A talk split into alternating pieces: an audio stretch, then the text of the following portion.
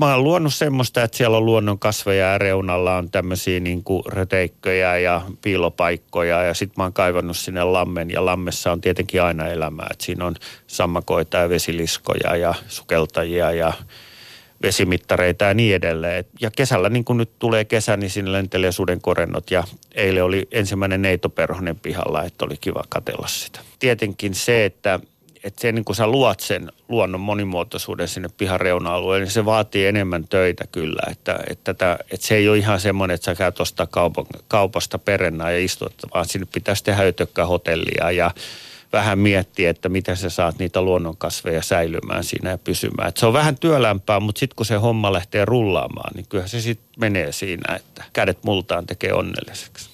Mutta eikö tämä nyt tarkoita sitä, että viihtyvyys pihalla kärsii, siellä on kaiken maailman hyttysiä ympärillä ja kaiken maailman vipeltäjää ja tuholaista ja tämän tällaista? No hyttysiä on vähemmän kuin siellä on niitä saalistajia, eli on sudenkorentoja ja lintuja, jotka syö niitä hyttysiä. Että, ja sitten jos sulla on se pihalampi ja siellä on niitä sammakoita ja sudenkorennon toukkia ja vesi, vesiliskon toukkia, niin syö ne hyttysen toukat sieltä vedestä, että sanotaan näin, että näitä tuhohyönteisiä on vähemmän, koska se luonnon oma torjunta hävittää niitä että sitten jos on tämmöinen steriiliympäristö, missä ei ole petoja, eli sanotaan vaikkapa leppäkerttu on kova peto, syö kirvoja ja sudenkoranto syö hy- lentäviä hyönteisiä, niin niissä saattaa olla enemmän ongelmia.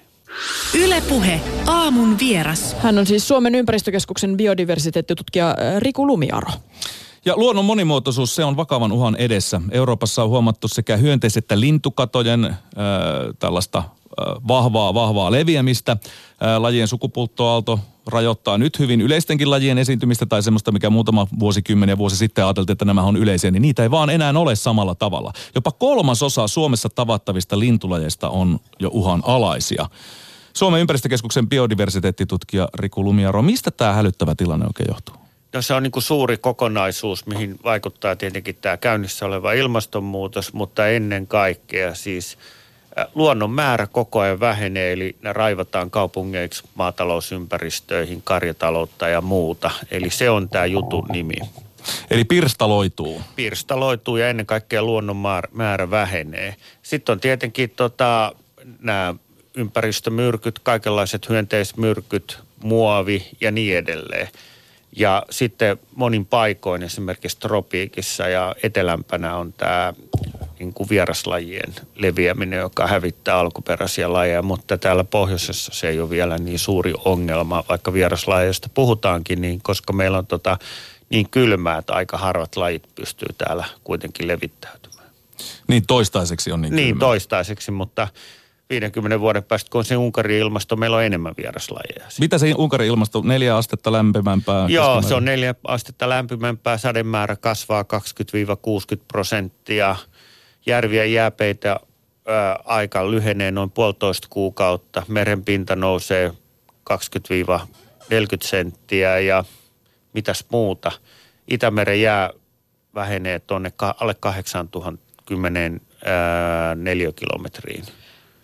Tämä kuulostaa ihan siis todella synkiltä tiedoilta, tekee mieli melkein itkeä, mutta siis tarkoittaako tämä nyt sitä, että, että kun Saimaan Norpille rakennetaan pesäkinoksia nyt tuolla eri järvien jäillä, niin se on täysin turhaa, koska laji tulee mene katoamaan joka tapauksessa, kun ei Mä en, ole enää jäätä. En usko, että 50 vuoden päästä se on kadonnut, koska Saimanorppa on suojelun ja Suomen ikoneita, niin sitä edelleenkin suojellaan 50 vuoden päästä. Keskusteluun tulee tietenkin, että siirretäänkö se Inarijärvelle.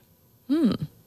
Rekka, rekkaan kyytiin vaan. Ja rekkaan sinne. kyytiin, mutta siinä on tietenkin iso keskustelu, koska Inarijärvellä ei ole ollut norppaa ja sehän vaikuttaa siihen ekosysteemiin. Iso predaattori sinne vaikuttaa vahvasti, mutta sitten on tietenkin, että osa muutama norppa aina välillä pystyy synnyttämään maalle.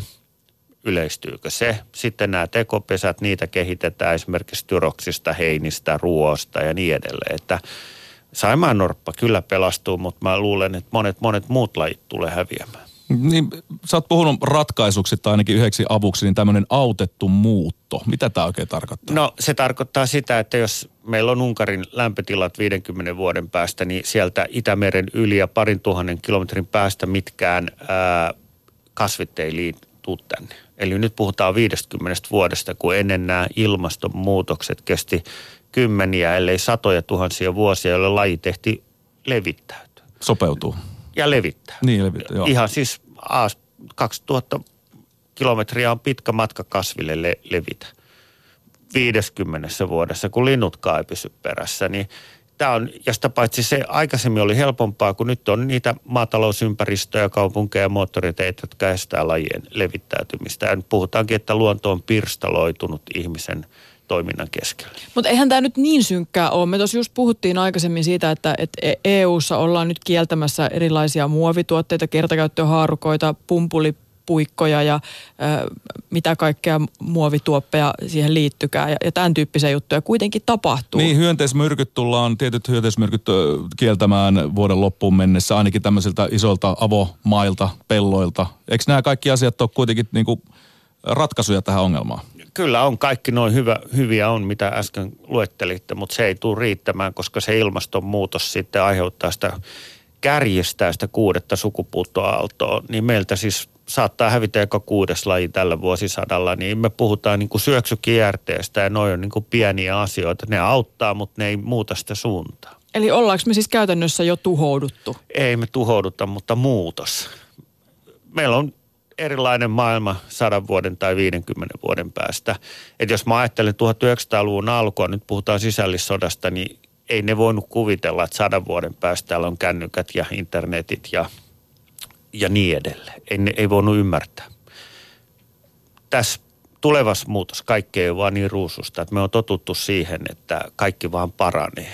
Mutta jatkossa ei näin välttämättä kaikille ole. No miten sä itse suhtaudut tähän asiaan? Tämä, tämä on todella jopa pelottavan kuulosta se, että me ei tiedetä, mitä kohti me ollaan menossa. Onko sä tehnyt rauhan tämän muutoksen Joo, kanssa? Joo, kyllä. Mulla on, niin kuin mä sanon, että meille tämä nyt maailma onnellista onnellisinta aikaa niin kuin Suomessa. Tietenkin kehittyvissä maissa, jossain Syyriassa tai Libuassa on ihan karmeita. Mutta me eletään niin kuin ihmiskunnan kannalta parasta aikaa. Lapsikuolleisuus vähenee koko ajan kuitenkin. Ihmiset elää pidemmälle, ne on onnellisempia. Suomi on maailman onnellisin kansakunta ja niin edelleen. Et nautti, nautitaan nyt siitä hyvästä, mitä on. Me ei pystytä maailman suuntaa kuitenkaan valitettavasti muuttamaan ja nautitaan siihen ja sopeudutaan näihin muutoksiin. Mutta onko se ihan sama, että mitä me tehdään, jos me ei kerran pystytä muuttaa sitä maailmaa? Onko tämä nyt, mitä sä haluat ei, sanoa? Ei, koska se, että sä voit pienillä muutoksilla auttaa, että sä et kokonaisuutta voi muuttaa, mutta voithan sä, jos ajattelet niin kuin maailmansotaa, toista maailmansotaa, että mä koko ajan ajattelen, että tämä ilmastonmuutos on niin kuin maailmansota, että voit tässä yksittäisiä lajeja, yksittäisiä asioita, että kyllähän juutalaisiakin monet ihmiset omilla teoilla pelasti satoja tai tuhansia juutalaisia natsien vainoilta. Niin samalla me voidaan auttaa lajeja ja luontotyyppejä ja ekosysteemejä ja näin edelleen, mutta ei me sitä kokonaisuutta pystytä pelastamaan. Tämä pelastaminen on väärä sana, koska se muuttuu. Eli muutoksesta. Mu- niin, muutosta ei voi estää kuitenkaan ei. sillä tavalla. Joo.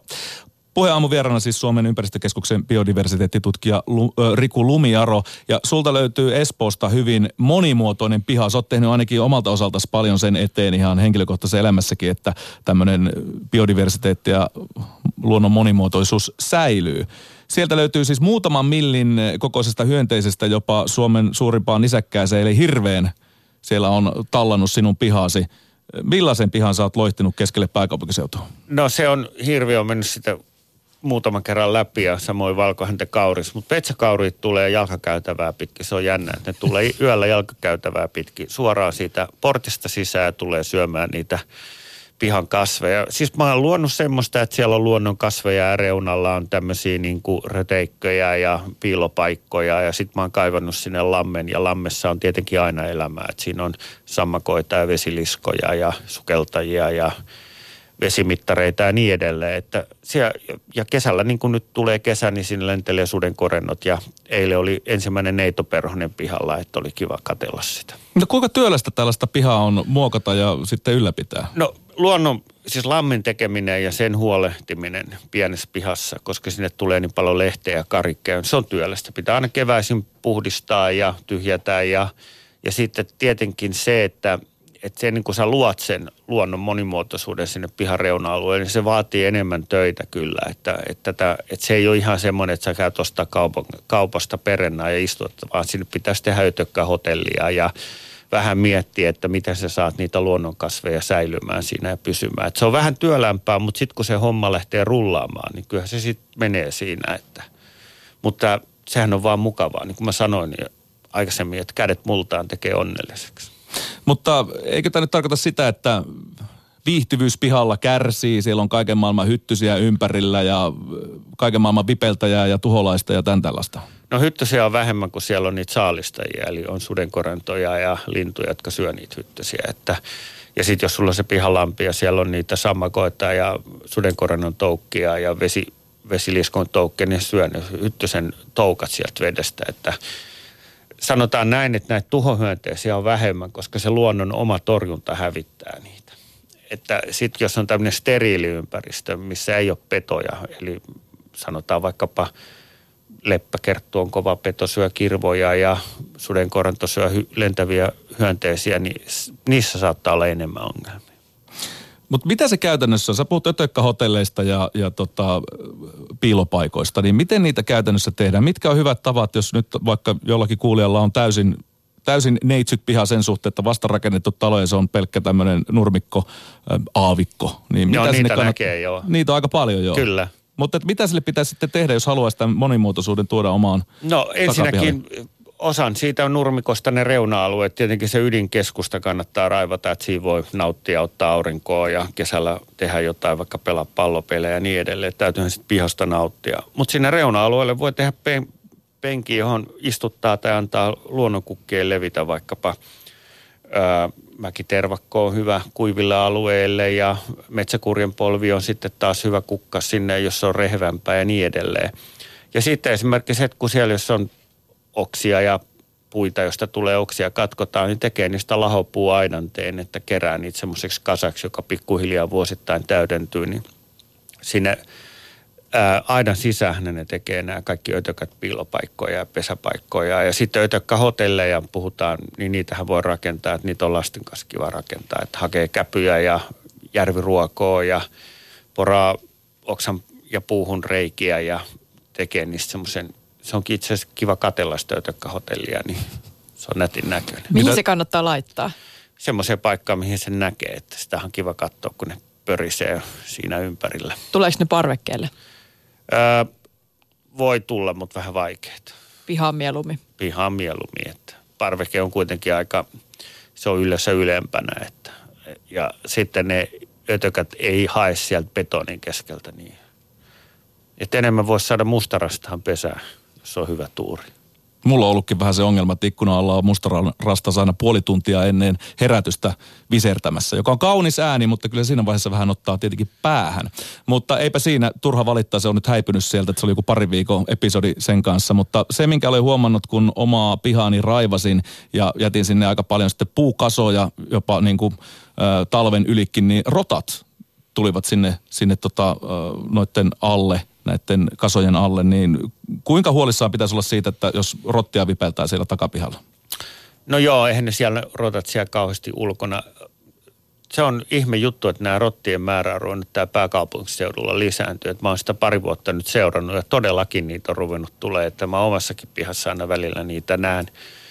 Ja mä oon pohtinut, mistä se ilmiö tulee. Onko se sitten ilmasto lämmennyt jo meillä niin, että ne rupeaa leviämään. Että olennaista rottien kannasta, että onko siellä niin se syötävää, että nehän tarvii aika paljon ruokaa, että tota, löytyykö sieltä pihalta sitten niille ruokaa. Että jos on lintujen ruokinta, niin kannattaa huolehtia siitä, että ei paljon, ei paljon niitä siemeniä valu sinne, että ne ei saa talvella ravintoa. Ja sitten jos se on komposti, niin se on tämmöinen kunnolla tehty komposti, mitä saa ostettua, niin – että nämä rotat ei syt syö sitä kompostijätettä. Mm. Että muuten niistä ei pääse eroon, mutta että jos on normaali piha, niin eihän niillä rotilla hirveästi talvisin siellä ruokaa ole.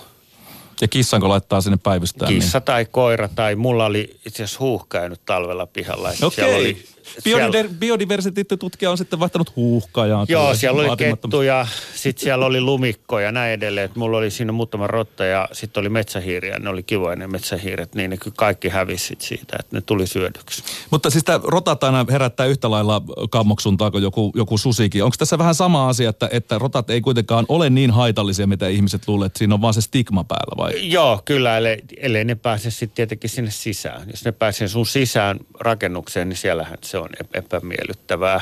Tai sitten jos ne pääsee sun ruokavarastoihin, mutta tämmöisessä mä ajattelen nykyaikana, niin eihän ne yleensä talot on niin hyvin rakennettu, että ne ei ne pääse enää sisään. Että, että ei niistä ole sillä tavalla haittaa. Mm.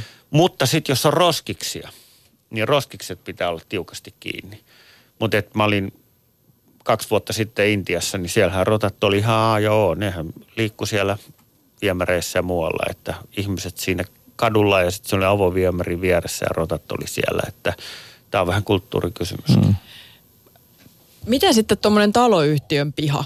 Itse asun kerrostalossa, niin voiko, mitä siellä voi tehdä? Se on kuitenkin tämmöinen no, yhteisesti hallittu ja paljon näkemyksiä siitä, että mitä, miten sitä hoidetaan, mutta mitä voisi tehdä? No sinnehän esimerkiksi Juha Laaksonen on tehnyt oman ää, taloyhtiönsä pihaan, kun hän on taloyhtiön hallituksessa, niin siellähän voi neuvotella, että tehdään kukkapenkki, istutetaan kaikki. Siellä on aika nätti piha, mihin on tehty, että siellä on, on ke, kevätliljoa ja kaikkea muuta. Että siellä on tosi nätisti tehty, että, mutta se vaatii sen tietenkin, että käy keskustelut siinä taloyhtiön hallituksessa. Ja kyllä nykyään aika monet pihat ihmiset ilahtuu vaan, että sinne tehdään tämmöinen kukkapenkki, joka on luonnonmukainen tai jotain muuta. Että sehän vaan piristää ja tuo eloa. Että sitä on kiva katella ikkunasta, kun siinä kaikki kukat kukkii ja liljat ja mm. metsäkurjen polvet ja niin edelleen.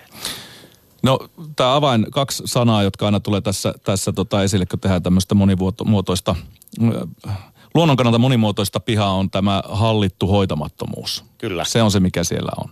Niin miten sitä voi käytännössä, tai mikä se tavallaan luonnon kannalta se etu on? Sä oot puhunut myöskin siitä, että äsken puhut, että on kiva katsella ja siellä on paljon eläimiä, mutta miten se, minkälainen bonus se on luonnolle ja monimuotoiselle aidosti, että yksi piha vaikka on jossain omakotitalojen alueella, niin tämmöinen tota, hallitusti hoitamaton? No siinä on se, että sä esimerkiksi niin kuin mä sanoin, että Neito Perhosen näin tuossa eilen omassa pihassa, niin kun siellä on esimerkiksi kevätesikoita, ja niin edelleen mesiä, mettä tuottavia on pajua, joka kukkii tällä hetkellä täällä eteläisessä Suomessa. Niin ne eläimet tulee vaan hakemaan ruokaa sieltä ja suojapaikkoja. Kyllä sen näkee esimerkiksi siitä, että mikä säpinä on tämmöisellä pihalla, missä on hallittua hoitamattomuutta niin kuin reunoilla ja verrattuna semmoiseen nur, pelkkään nurmikkopihaan. Siinä on vaan pörjäistä ja lintua ja metsäkaurista ja kaniaa ja niin edelleen. Että, että kyllä se on vaan hirveä ero – ja onhan se tietenkin kaupunkiluonnon kannalta ihmisille kivaa, että luonto kukoistaa tässä ihmisten vieressä. Niin, luo sitä yhteyttä myöskin siihen luontoon. Kyllä, ja sitten sehän tietenkin on havaittu näissä kansainvälisissä tutkimuksissa, Tari Haahtela ja Ilkka Hanske, että luonnon monimuotoisuus lisää ja parantaa ihmisten terveyttä, että on verrattu Venäjän Karjala ja Suomen Karjalan ihmisten terveyttä, tulehdussairauksia, allergioita ja havaittu se, että Venäjän Karjalassa näitä allergioita ja tulehdussairauksia huomattavasti vähemmän. Että sillä luonnon monimuotoisuudella on merkitystä uh-huh. myös ihmisen terveyteen, että kädet multaan okay. edistää sun terveyttä. Niin, kun menee tuosta itärajan toiselle puolelle, niin huomaa, että siellä ei ole mitään puu, peltoja enää ne metsät, että nehän on ihan niin kuin sikin soki ja ei niitä ole tehty mitään äh, tällaisia äh, metsähoidollisia toimenpiteitä. Joo, siellä paikassa. on tuo metsähoito vähän toisin. Siellä on niin kuin hyvin voimakkaasti hakattuja metsiä, mutta sitten siellä on niitä vanhoja, hienoja, monivuotis, satavuotisia haapoja ja mäntyjä, että siellä on, niin löytyy laidasta laitaa, että valtaosa Suomesta on tietenkin talousmetsää, että meiltä mm. ei löydy juurikaan sellaisia hienoja metsäalueita kuin Venäjältä, paitsi niin, suojelualueella. No siinäpä se sana onkin. Venäjällä on suojeltu ihan valtavia alueita. Kyllä. Nyt ihan viime aikoina. Mitä mieltä olit tästä uutisesta, että, että Putinin hallinto on päättänyt pistää aivan, aivan niin kuin, oliko se nyt monenkertaisesti Suomen pinta-alan verran? Niin... Ei se pinta-ala, mutta se, sinnehän on tullut nyt, sille tuli Hiipinän kansala, kansallispuisto, sitten oli Laatikon, Laatokon saaristo ja Laatokon kansallispuisto, tuli Itäisen Suomenlahden. Mä oon niin omassa työssäni, että mä oon ollut siellä pohjoisessa mukana tässä, että vie, on, on, on viety tätä luonnonsuojelualue tietotaitoa, että meillä on ollut semmoinen Biban-hanke, jossa me on viety tätä tietämistä Venäjällä. Että ilahtunut vaan siitä, että meidän työ on tuottanut tulo, tulosta.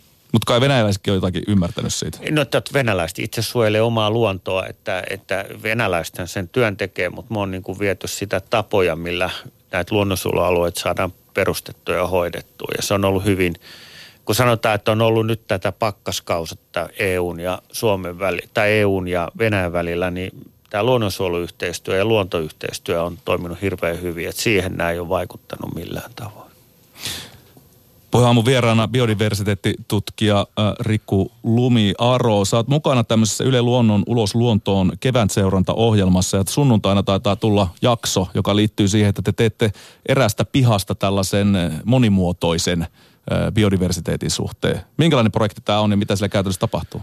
No siellä eka tehdään sitä lampea, mistä oli jo puhetta, että lampi tuottaa aika paljon monimuotoisuutta, koska sinne tulee ne vesihyönteiset ja vesikasvit ja kosteikkoja. Paljon meillä on kosteikkokasveja ja sitten tietenkin siinä on erilaisia hyönteisiä ja sitten on nämä perhoset ja sudenkorennot loppukesästä ja lahopuuaitaa ja linnunpönttöjä ja ku, tehdään semmoisia kivikkokasvialueita, mihin tulee sisiliskoja, että laidasta laitaa ja sitten tietenkin marjapensaita ja muita, koska syksyisin tulee tilhet ja räkätirastaat ja muut syömään, että se on semmoinen cocktail, mihin rakennetaan niin kuin mahdollisimman kivasti kaikkea, kaikkea, mikä edistää sen luonnon selviämistä ja tulemista siihen pihaan. Ja tietenkin tämä ruokajuttu on tärkeää, että on näitä marjapensaita, että kaikkea ei tarvitse itse kerätä. Niin, kuinka suuren muodonmuutoksen tämä vantaalaispiha käy läpi nyt teidän Kyllä se käy. Se on semmoinen, se on tosi kiva vanha piha, missä on niin kuin reunalla isoja puita. Siinä on ta, hieno tammi, vanha tammi vieressä ja mäntyjä.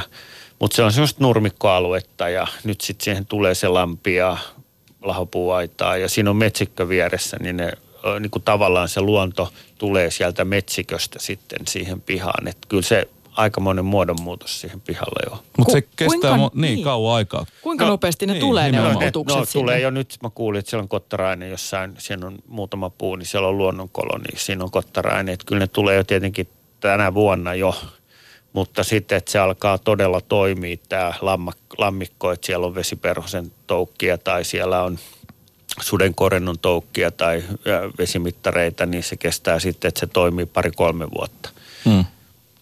Heitä vielä loppuun, Riku Lumiaro, kolme vinkkiä sille ihmiselle, joka nyt innostuu tästä, että nyt laitetaan tota, puutarha uuteen kuosiin ja äh, tota, monimuotoisemmaksi luonnon kannalta. Mitkä ne on? No se ykkönen on tietenkin se hallittu hoitamattomuus pihan reuna-alueilla, että, että se kes, keskialue on hyvä jättää ihmistoiminnalle, että siinä otetaan aurinkoa ja niin edelleen, mutta sitten siellä on niin kuin näitä lahopuukasoja ja luonnonkukkaniittyä ja perennäpenkkiä, jossa on luonnonkukkia sinne reunoille. Sitten kakkonen on tietenkin, tarjoaa pesäpaikkoja ja suojapaikkoja, eli ötökkähotellia, linnunpönttöjä ja talvella talviruokuntaa. Ja kolmas on se, että sinne pihaan varmasti leviää näitä luonnonkasveja, esimerkiksi metsäkurjen polveja ja niin edelleen. Että älä kitke niitä pois, vaan siirrä ne sinne penkkeihin, missä ne voi menestää. Että mullakin on esimerkiksi kotkan siipeä ja metsäkurjen polvea ja verikurjen polvea ja niin edelleen. Että antaa niiden kukoistaa siinä pihassa. Ja kaiken tämä voi ihan itse jokainen tehdä.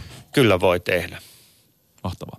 Kiitoksia vierailusta biodiversiteettitutkija Riku Lumiaro ja onnea tuohon Yle Luonnon projektiin. Yes.